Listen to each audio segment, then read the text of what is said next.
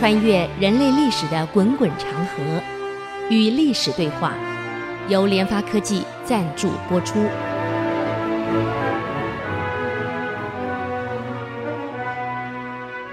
这里是 IC 之音主客广播 FM 九七点五，您所收听的节目是《与历史对话》，我是刘灿良。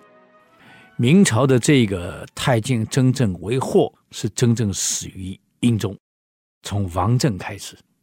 我们讲到蒙古分成两部啊，韃靼跟这个瓦剌，在仁宣两朝的这个安抚下，边疆总算以贸易和平相处，安定了几十年。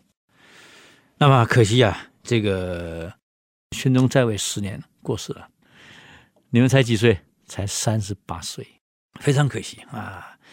那么英宗呢，继位的时候才几岁？九岁，继位了。你说一个九岁读小学三年级的孩子怎么领导这么一个国家？这时候大家请太后出来作证，太后拒绝了，啊不可以。历代王朝你注意看，妇女干政都没有好下场，我不可以干政，这属于内阁大臣的事，所以一定要内阁大臣好好的处理，所以。才委托给山阳的内阁大臣继续往下辅佐下去。那明英宗继位的时候呢，真正太监的这个跋扈是从明英宗开始。第一个就是王政。跟明朝有个很奇怪的现象啊，因为这个各王爷从小呢都是由太监陪同读书、游乐、照顾。所以变成太监跟皇上的关系，还没有当皇帝以前，就从小培养的感情非常好。长大以后形影不离。而这些太监又哪来的呢？明英宗的太监王政，他是这样出身的，明史上是这样记载的。他是屡次呢参加考试科举，考不上，那怎么办？既考不上，又很想当官，他就想那个。毅然决然的发愤图强，把自己阉了，去当太监，这样有机会陪皇上，他就有机会了。是从这样开始的。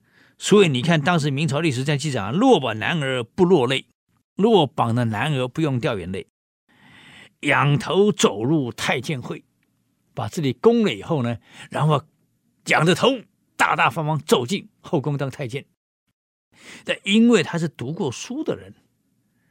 所以皇上又没有时间带孩子，那这些太监这个是因为学者，只是因为考试没考好啊，哎当了太监的。那么这一批人呢，就被用来培养太子读书。虽然你没有考上进士，可学问还是很好啊，啊，总比那些不学无术的陪着孩子好啊。就让他们来陪孩子读书。王政就是这样一个人，在科举失败以后，干脆自己攻了。就当了太监，那么因为书也读得不少，懂得很多，所以就由宣宗就让他陪着皇上读书。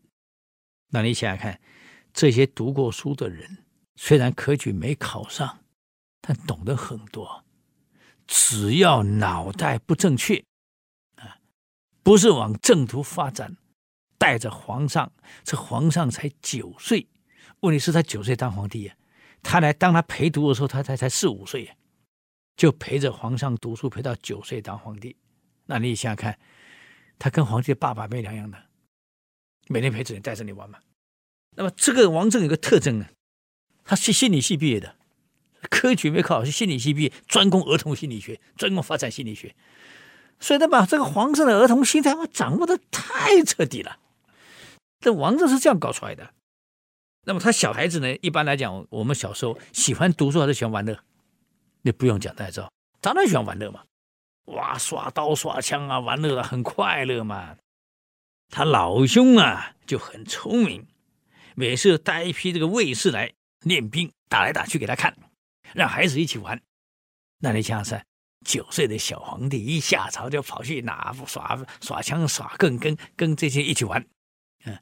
而且这个王政还很聪明，教你怎么玩以外，他们还故意玩输你。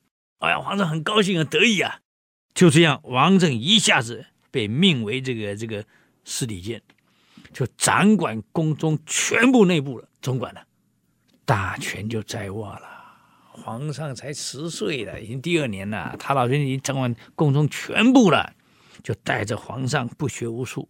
那既然是宫中的总管了，就命他的心腹叫纪广，马上升他起来，掌管全部军事，加东厂、加西厂、加锦衣卫，由他来统管了。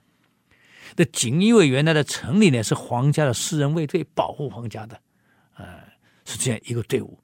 那么也负有呢侦查、侦探，了解你在干什么，啊、所以他是掌管国家安全，是集现在大概现在的警备总部啊、国家安全局集于一身，所以这是这是很厉害的一个单位，就由王政纪管控制住了。可是你要晓得，这个明仁宗啊，不在位一年死的吗？他太太姓张，张皇后，现在变成张太后了。这脑袋瓜可是很清楚，知道这个孙子九岁继位当皇帝，不学无术啊！你王政每天带着他玩，非常生气。这一天，他故意啊，把这个皇太孙啊英宗找来，把这个国府啊张府、大学士啊什么杨士奇、杨荣、杨溥全部找来，尚书官员胡英全部找来，让英宗小皇帝入朝。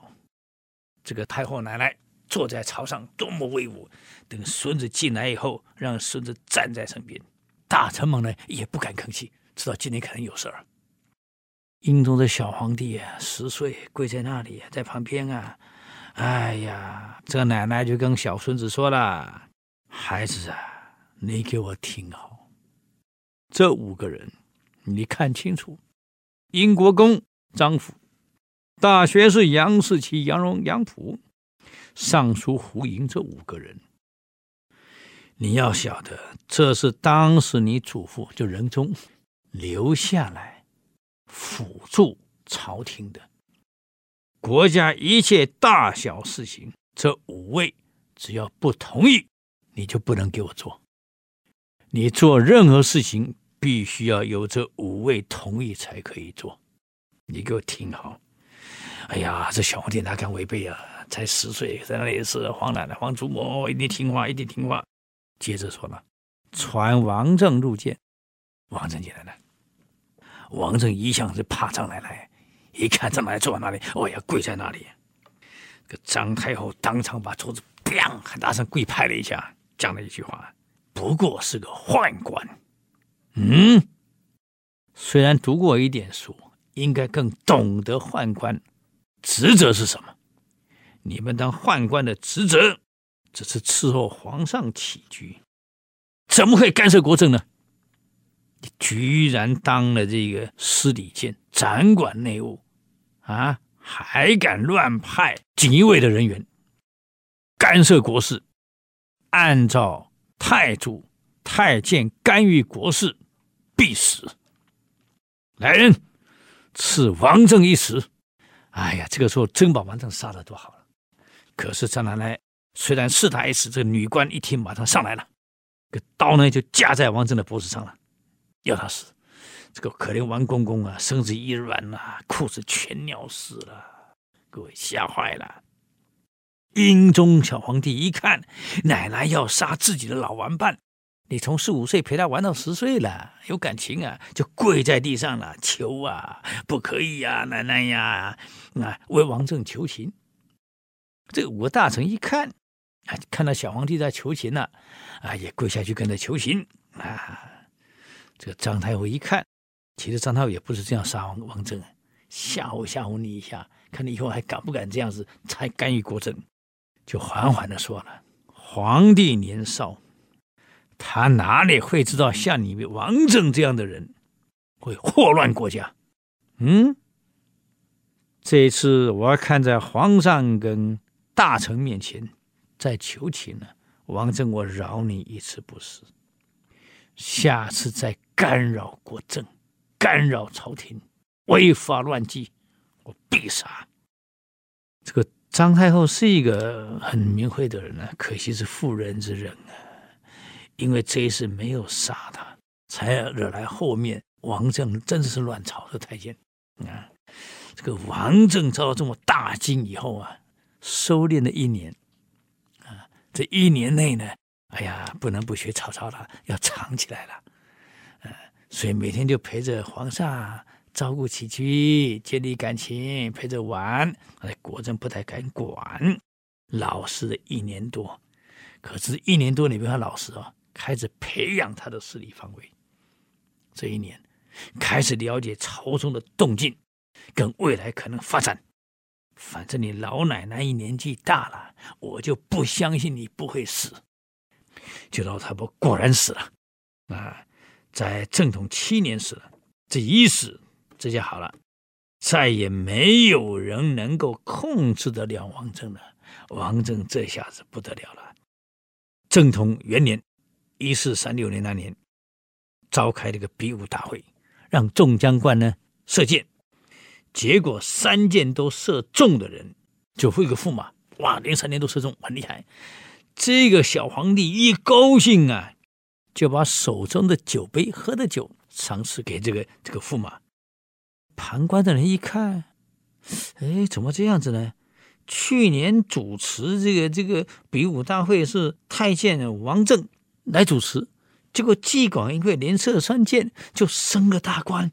可见那边的皇帝主持，怎么只设一杯酒而已？还是你喝过的？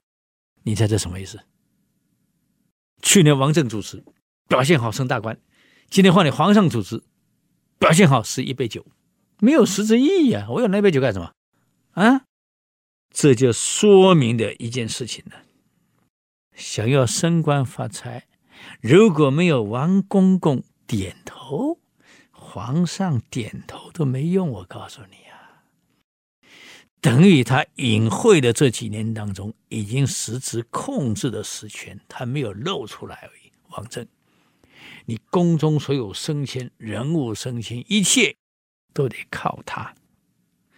这样慢慢慢慢过了三年了，这个山阳年纪也大了嘛。你看，从仁宗、宣宗到英宗，你辅佐了这么三朝，年纪也大了啊。这有一天上朝的时候啊。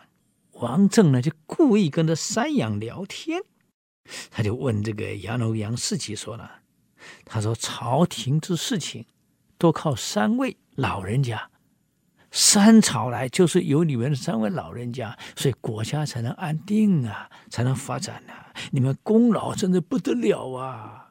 我虽然是一个太监，我都明白国家少不了你们，你们太伟大了，哇！先恭维一番。”恭维完了以后呢，这王政呢就问了一句话，他说：“虽然朝廷都要仰赖各位，可是我们知道人都会老啊。我担心的事情是，万一上位你们年高倦勤了，老了退休了，或者是归西了，那日后我们这个国家怎么办啊？”他故意这样问哦，就试探你们山阳是怎么样部署的。你看到没有？这个心机很深啊。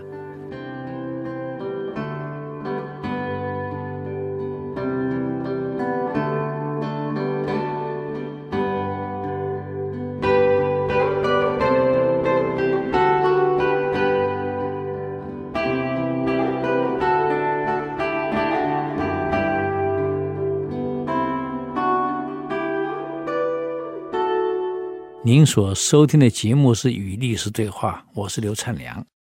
我们谈到这个王政啊，在试探了山阳的口风啊，其实他早就在利用这几年，呃，在勾结所有他认为可用的人、听话的人，一个一个勾结。而他很聪明，聪明在哪里呢？我勾结人都是你们现在当朝者的部署。而你们认为这些部属是你的人，我现在当行政院长，那我用的部长是我的人，他哪里知道我的部长早就被王政他们收买掉了？你不会知道的。所以他把这个所有大臣们能收买的、能空的，通通都已经勾结好了。他就故意问杨：“哎呀，这国家现在是靠你们三位呀，但万一你们年老了、退休了，或是西游了，那请问后继谁来管辖这个朝廷啊？”这个杨士奇的脑子，这个家伙啊，脑袋精一点，一听就警觉到你在探口风，也警觉到就回答很有意思：“啊，老臣啊，当尽忠报国，死而后已。”啊，他没有说我委托我下人啊，我就精忠报国到我死了为止。可杨荣呢，却没有这个杨世奇这么老贼了，他就很老实的说：“哎，一个国家领导人啊，老了他是该退了，得让年轻人上来。我们应该推荐有能力的人给皇上继续来为这个国家服务。你看。”这王政一听啊，很高兴啊，没说话啊。对呀，哎呀，你们三个真是国家的栋梁啊！老啦都还考虑到要推荐有能力的、年轻的，哎呀，为国家继续效命。你们真的是国家栋梁啊！再奉承恶一番。王振走了，第二天马上给皇上说：“这个大学士三杨啊，年纪都大了。”历经三朝了，早晚嘛要归西。这三个一旦走了，那么我们国家的朝政要哪里找有能力、有才华的人呢？他们三个人昨天跟我说，他们一定军功尽瘁，死而后已，但是必须后继有人，要推荐年轻的、有才华的来接这个位置。皇上既然这样子，他们要推荐。那我手里有几个名单，像马驭呀，像曹乃这样的人，现在也都是山羊他们部会里面的人，但是他是特别有才华。既然有才华，公司我们国家啊，在这个公司一样，就应该及早把人才培养出来，让他们先出来。我说，我不想把他拧好了，让皇上您看看，是不是让这些侍讲学士们，嗯，都能推荐入阁。早点入朝，跟着这三杨老人家学习，你看如何？表面上哦，是让这些年轻有才华的进来跟老人家学习，可问题你推荐这一批人是你的人哎，而你的人又是他们的部属，所以让他们三羊也不怀疑。你看到没有？他真厉害。所以我告诉你，一一个有能力做事的人呢，绝对是鸭子划水。那么我们在谈判学上有个技巧叫寄生技巧。我不跟你谈我要什么，我来谈你要什么，然后我把我的需求寄生在你的需求里面。当我把你需求完成的时候，我的需求不就完成了吗？这个叫寄生技巧。表面上我在问三羊，我们国家未来人才怎么办？那趁早培养嘛。那既然要培养，那好啊，我推荐人又是你的人，我早就买好了。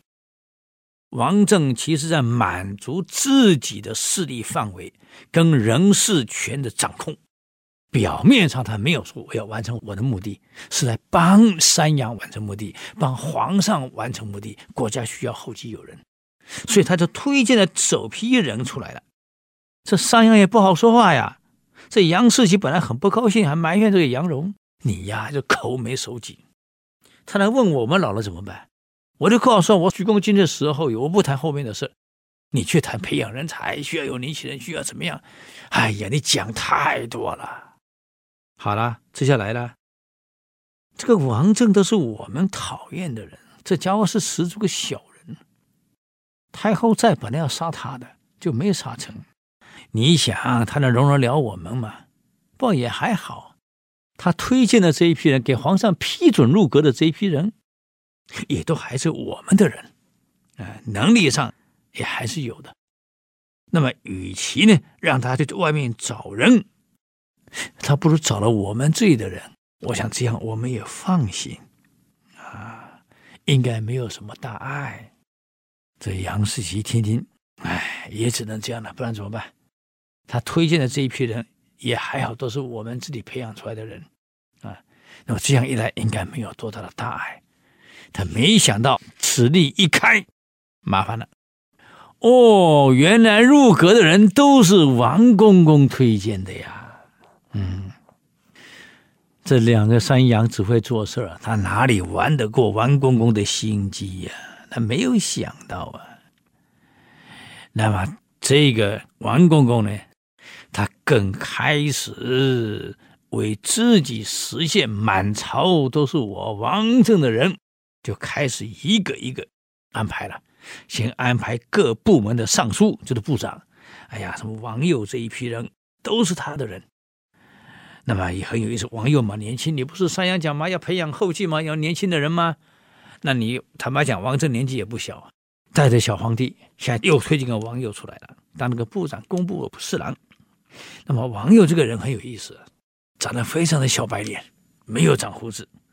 这个王公公就问他一句话：“哎呀，王侍郎啊，怎么你也不长胡子呀？”这王侍郎回答了一句话：“哎呦，老爷所无，儿安敢有？老爷呀，您没长胡子，我是您的儿子呀，我哪里敢长啊？一个国家的大臣自称是王建的儿子，可耻啊！”欢迎回来与历史对话，我是刘灿良。刚刚我们讲到这个老兄啊，王佑不长胡子。那太监问他：“哎呦，你怎么搞的？胡子也一根都没长啊？”他居然回答：“老爷所无，儿安敢有？”中国历史上这种官员自称是太监的儿子，你看到没有？从王政这里开始，明朝就没救了。有样学样啊！从王政把人事权先控制住，他控制住人事权、决策权，再是兵权。他是一步一步去掌握，如果没有王政，土木堡这边怎么会大败？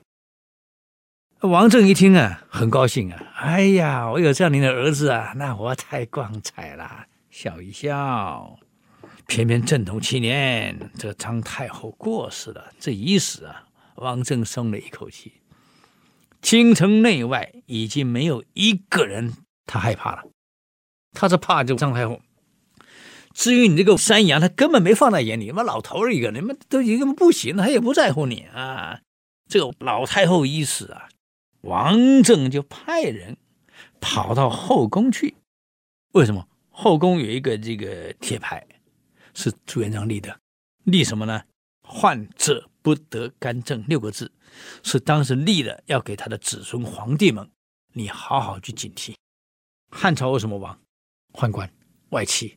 唐朝为什么亡？宦官藩镇，你看，都是因为这样出问题的，所以立的“患者不得干政”的铁牌，王政命人去把铁牌给偷了，销毁。从此，朱元璋所立的“患者不得干政”的限制到这里结束，他毁掉了。毁掉以后呢，他又把自己的势力深入东厂。西厂、兵部、刑部、大理寺，大理寺等于现在的司法院，专门在审犯人的。锦衣卫，他把所有心腹全部渗透到这个国单位去了。那么开始对所有反对自己的铲除，不利自己的行政政策铲除。所以从这里开始，法律碰到宪法，宪法无效；命令碰到法律，法律无效。这王政的命令最有效，超乎一切。从此完全掌控。这时候呢，他开始大兴土木了，反正没人管得了了。反正这这个太后已经走了，大兴土木啊，在里面盖各种殿宇，盖这种寺院、道观，全盖。为什么？一来讨好皇上，说给皇上祈福，其实也是给自己祈福。古人很迷信的，在宫廷里面盖寺院、盖道观，干什么？祈福啊，以为这样会保佑你。那么这个大殿落成以后呢？皇上亲自主持开幕式，按照原来明朝的规定，皇上主持落成的开幕式，除了大臣以外，不管你太监的地位有多高，是不允许参加的。你没有资格参加，这从明太祖就规定的。可是这个不能干政的牌子被他被王政给毁了，再加上英宗从四五岁就王政带大的。他说的教书教学，一切是王教他的，所以他称王政叫先生。这一刻没有看到王先生，心就慌了，好像没有个靠山呢，没有个依托了。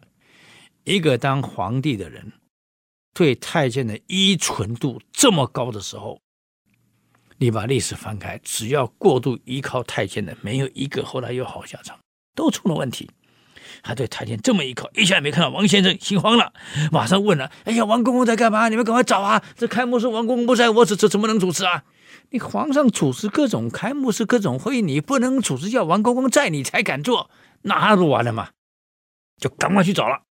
就一到了这个后宫大殿，一进去，看王公公坐在那里，生气，非常生气，大喊：‘周公辅佐成王，我辅佐皇上。’”这种会议，这种开幕式，难道我连个座位都没有吗？那我还是周公吗？哎，自称周公哎，你看到没有？这了不起哎！啊，这小皇帝一听，哇，亲自跑到后宫去，手牵着王公公，就好像他儿子一样，牵着太监爸爸走出来，一步一摇走出来，走进这个大殿，还让群臣给他跪拜。称九千岁，你以为是从魏忠贤开始啊？王政就开始了，仅次于皇上，皇上是万岁，他是九千岁，只是魏忠贤嚣张一点，叫九千九百岁。哇，全部对王公公跪着跪拜呀！啊，你看，就跪拜王公公，要跟跪拜皇上一样。你想看这一下怎么办？韩非子说啊。如果群臣只怕皇上身边的人，而不是敬畏皇上的时候，国君的时候，这个国家就完了。现在表面上大家是在恭敬你皇帝英宗啊，其实是恭敬王公公啊。王公权势大到这种地位啊，所以从此以后，任何人见王公公一定要跪拜，像跪拜皇上一样。那皇上讲的了，没办法呀。嗯，那么从王佑以后，包括徐熙等人，为了当官，一个到工部去了，一个到兵部去当侍郎去了。所以所有正史上这样记载啊，所有府院诸大臣及诸执事，不管在外的在内的，见王政一定要送礼的，从这里开始了，不能少于百金跟千金。你看看。见到太监王公公跪拜磕头啊，要跟拜皇上一样啊。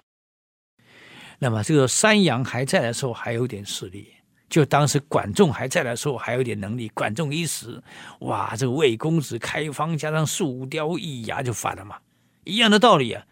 这杨荣病死了，那么杨士奇退休了，告老还乡。为什么告老还乡？杨士奇，因为杨士奇的儿子在故乡杀了人，犯了罪，所有的把柄。在王公公手里，怎么办？杨士奇只好告老还乡，只有剩个杨溥。杨溥年老势孤，那没办法了。你年纪又大，又没有势力，全部被王政给控制住了。所以这时候，整个朝中上上下下只有他了。那么从前有一个大臣叫做薛宣，他是王政的老乡。他从家乡山东家乡被推荐出来到朝廷当官的，当的大理寺左少卿，等于现在这个司法院的副院长这个职位。那么王政呢，就每次故意找人去跟王宣说：“哎呀，你是啊王公公老乡啊，你有今天都是王政给你的啊，你得表示表示啊。”他来暗示着薛宣。啊，你有今天是靠他跟你同乡啊，你不能没表示啊。但王正不会出面讲话，别人出面来警告他了。结果薛轩什么反应呢？我们休息一下，等我回来与律师对话。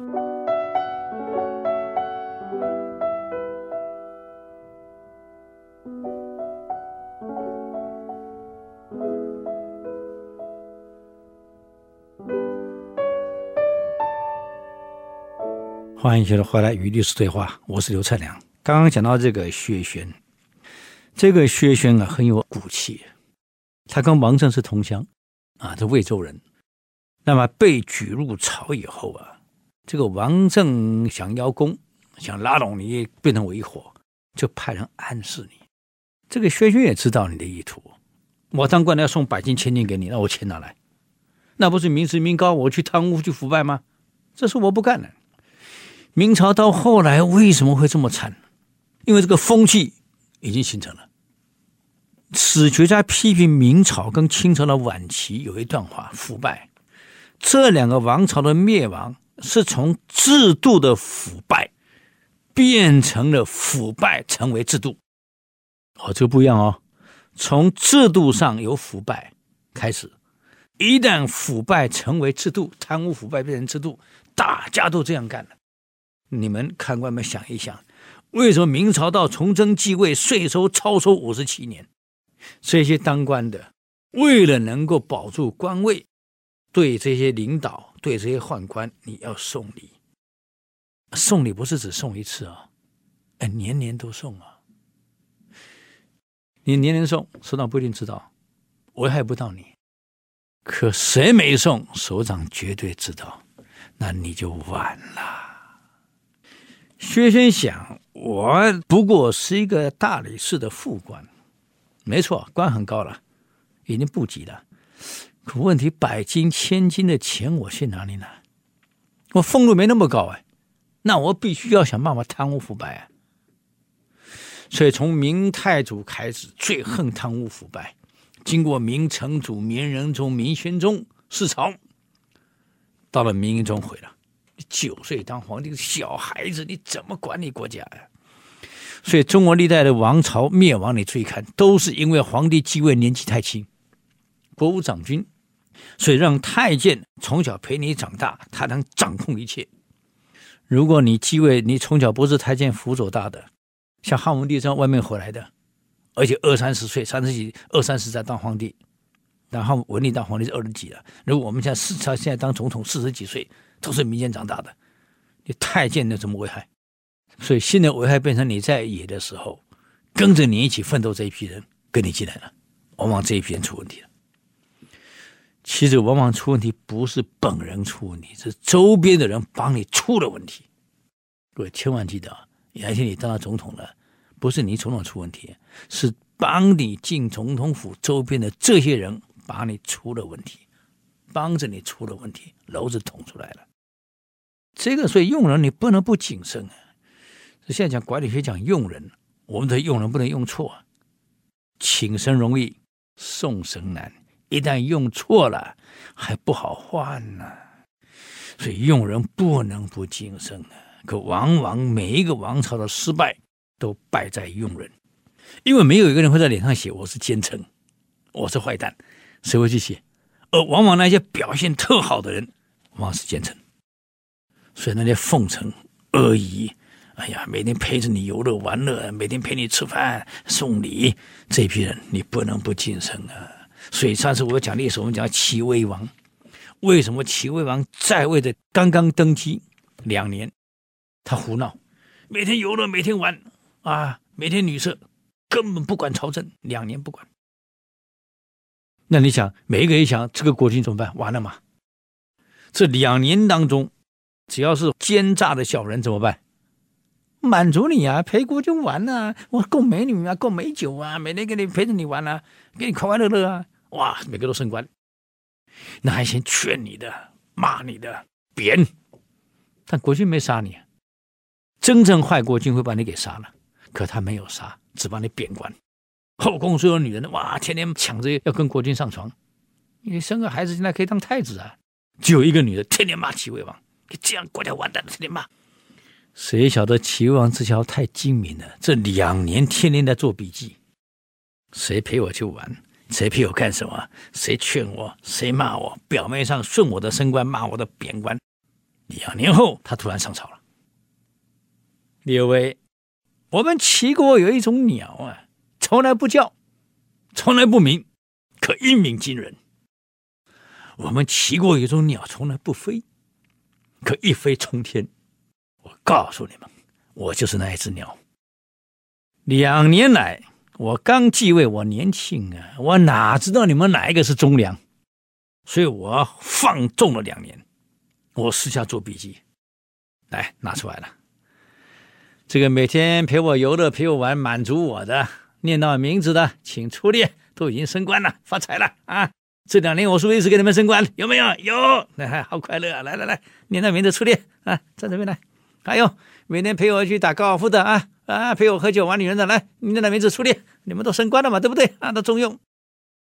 从这两年来，天天骂我、指责我、被我贬官的，念到名字的也出列到这这边来。还有后宫只有一个天天骂我昏君，我这里郑重宣布，这个女的天天骂我昏君的，立为王后，其他宫女统统贬出宫去，一个都不要了。这两年来陪我游乐、陪我玩的，都升官的。来人，在市井上烹了，烹，齐威王最喜欢用的刑罚，烹刑。那些这两年来天天指责我、骂我、劝我的、被我贬官的，全部官复原职，再加升官。从今天开始，我露出我的真相了。两年来，我终于明白哪些人是忠良，哪些人是奸臣。我要不隐晦这两年，我哪知道啊？除非每个都像齐威王这样子，瞒你两年，晚两年，这两年天天做笔记，那太可怕了。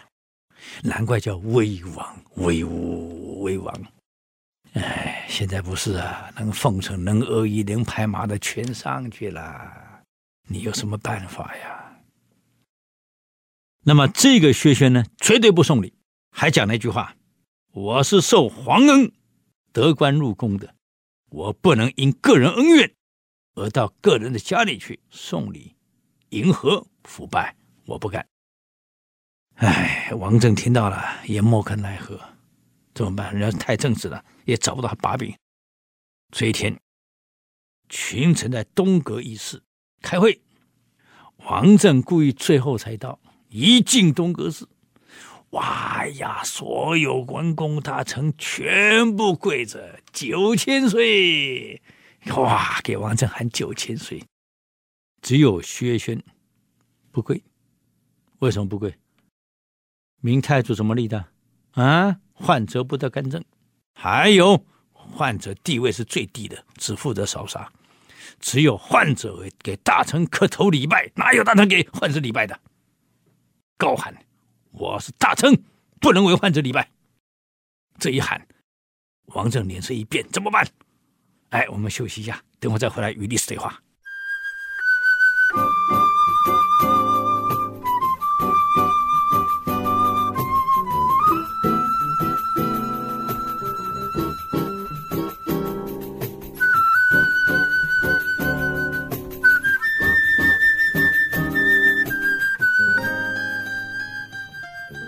欢迎回来与历史对话，我是刘灿良。刚刚讲到雪玄，还是在讲雪玄，这老兄不肯拜，还站在那里高喊：“从太祖以下，太祖当时规定，只有患者向大臣礼拜，哪有大臣向患者礼拜的？这成何体统？国之亡，体制先亡，这体制都坏了，哪有我们群大臣向一个患者磕头礼拜的？他是皇上吗？他不是，反了。”还高喊反呐！这一叫，所有对王政礼拜这些王公大臣干嘛？很惭愧，很丢脸，真的好丢人啊！今天要太祖在世，你们这些礼拜的大臣早就该斩了。王政、王公公，你敢当受礼拜？要太后在世，你还有今天；先皇在世。你还能如此嚣张？嗯，这一讲，群臣起来了。王政怎么办？只好先给薛轩做个揖。你没办法呀，薛轩这么凶悍呢？嗯，只好给你做揖了。可是做完揖以后，你以为做完揖就没事了吗？王政做完揖以后，当场退出去，起杀心了。我会杀你薛轩，我哪能立我的威？决定杀薛轩，就这样啊，就派人诬陷薛轩，把薛轩给抓了，带入锦衣卫大牢，干什么？择日处死。处死。这一天啊，王公公呢，突然发现自己跟着自己很多年的老仆人在哭，在流泪。这王政问他呢，奇怪了。你在哭什么呀？老仆人说：“主人啊，九千岁，我知道薛少卿要被处死，所以我哭了。嗯，王子一听怪了，你怎么薛权会被处死啊？啊，九千岁，你想一想，薛轩是我们魏州老乡啊。九千岁，我们是同乡，他也是我们同乡，乡里的事情我非常清楚。整个乡里面的人对他非常尊重，他的品行、他的德行、他的忠良，全村人都赞叹他。我担心啊，把薛轩处死，将来我们怎么好回老家呀？啊，老家说我们是诬陷忠良，将来我们怎么好回老家呀？九千岁啊，我是担心啊，我哭不是因为他呀，我是担心啊。九千岁将来年老回老家，怎么向老乡交代呀？他在老家的乡誉声望是如此的高，为人如此的正，今天把他给杀了，我们将来回去恐怕也不好过呀。这王正也不是呆子啊，一听。这个薛贼是该杀，可杀了他，将来我回老家也很难交代呀。毕竟他声望太高。这这个王正也突然想通了，那好，我就不杀他，把他除名，让他回家，从此不再入宫。就这样，薛轩虽丢官了，他的性命保住回家了，也无所谓吧。我回家，他当当老师去了，我我无妨。啊！可是另外几个跟薛仁一样傲气的，我们不能讲傲气的。你当个官，你当个进士，读书人的读书人的骨气呀。他还是皇帝的老师呢。我身为大臣，又是王者师、帝者师，我凭什么跟你谈天磕头？不可，因为没磕头，被王正下狱，关在牢里，还没审判啊，才关去当晚。王正就命警卫在牢里把他脑袋给砍了，他就没那么服气了。各位，因为他不是同乡嘛，我不在乎了，在牢里就把他给砍了。哎呀，除了四讲刘球，还有监祭酒陈敬宗都一样。地方官员所有入京，只要没送礼的，没有磕头的，一定被处置，死在牢里，绝对死在牢里。有一位锦衣卫的兵卒叫王勇，因为看不惯这个王公公实在无礼嘛，我算是锦衣卫，但也不能滥杀无辜啊，人家没错呀，就为了为了保住你的权势，你这样乱搞，就在京城里面揭露王振的罪行，铁打之报，啊，跟大陆文化大革命一样，铁打之报，把王振罪名全部公布罪状，这一公布完了，谁公布的？王勇。马上被逮捕，王公公怎么处理这位老兄啊？凌迟，好残忍啊！所以王公公还有本笔记啊，你谁送礼我不管送多少，除非你送的太大，他会有记录哦，送五十亿美金啊，其他送五千万、一千万的他不管哈，可没有送的名单一定列在那里。没送你的，没磕头的，就一定想办法给你罗织个罪名，下狱，就让你死在狱中。你说这样一来，朝中的风气如何？